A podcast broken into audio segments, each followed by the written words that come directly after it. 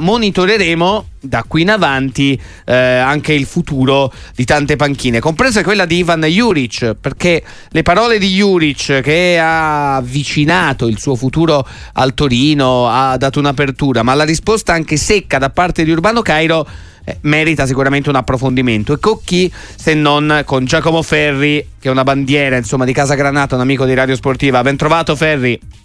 Buongiorno, buongiorno a tutti, buongiorno. Allora, Juric, Cairo, come la vede questa disputa casalinga, ennesima in Casa Granata?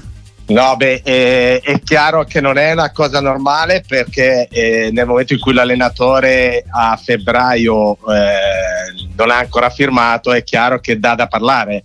Però c'è, c'è il discorso di Juris che dichiara che prima vuole aspettare, eh, credo, le ultime dichiarazioni se vanno in Europa o meno eh, il presidente Cairo eh, dice un'altra cosa, perciò non lo so, io sinceramente da esterno la cosa chiaramente come voi eh, mi lascia un po' perplesso perché comunque se tu devi programmare per il futuro a prescindere dal risultato finale di quest'anno devi già farlo adesso perché altrimenti diventa un problema Esattamente, esattamente così. Eh, dovesse mandare un messaggio, visto che è un nostro grande ascoltatore, al presidente Urbano Cairo, che cosa consiglierebbe per la prossima stagione? Tenga Juric oppure è l'ora di aprire guarda, un nuovo ciclo?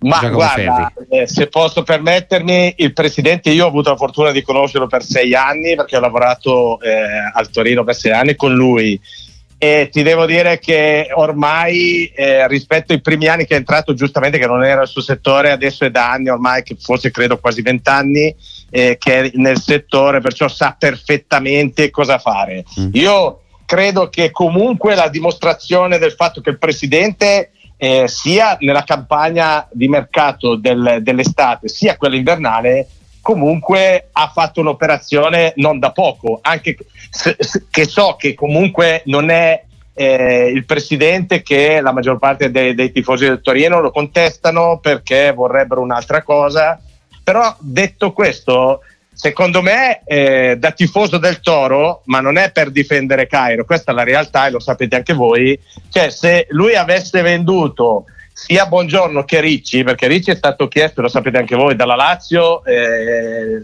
nel modo proprio insistente sì, sì. e la Lazio offriva 20 milioni. Su Buongiorno sappiamo tutti com'è andata la situazione, poi il ragazzo ha deciso con la società di rimanere, perciò ha, eh, secondo me, evitato di prendersi con, con, i due giocatori secondo me quasi 50 milioni perché Buongiorno minimo 30 era il prezzo di Buongiorno se non di più Perciò detto questo, il presidente ha operato sia a, nel mercato estivo sia quello invernale eh, nel modo corretto per le, le, potenzialità del Torino, per quello che eh, il Torino possa fare, perché noi sappiamo tutti che comunque tutti in questo momento, non solo in Italia, parlo nell'ambito calcistico e non solo, sono un po' in difficoltà sotto l'aspetto economico.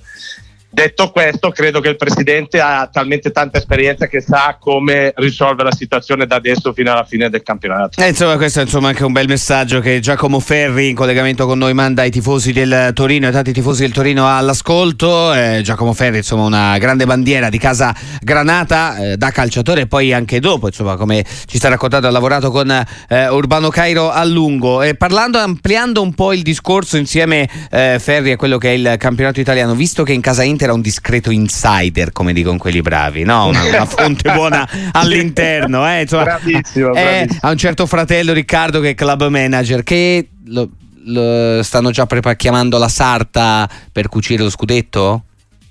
Ma guarda, io me lo auguro per mio fratello e per l'Inter, perché eh, ogni tanto qualcuno mi prende in giro dicendo che sono dell'Inter. No, io voglio specificare, io sono del Toro a tutti gli effetti. È chiaro che eh, se, se, gioca l'Inter e, e, lotta per vincere sia in campionato che in Coppa, essendoci mio fratello dall'altra parte, non posso che ti fare che per lui, che automaticamente per l'Inter. Ma eh, detto questo, io credo che può succedere ancora di tutto perché noi abbiamo visto, io mi ricordo i miei tempi che erano i tempi di Garibaldi, Roma già con lo scudetto cucito contro un Lecce retrocesso l'ultima partita è successo il finimondo e sapete anche voi. Eh sì, allora, decisamente. detto questo, è chiaro che se valutiamo come sta andando ad oggi è, è un rullo compressore. L'Inter è una macchina da guerra, parlo a livello eh, di campionato italiano.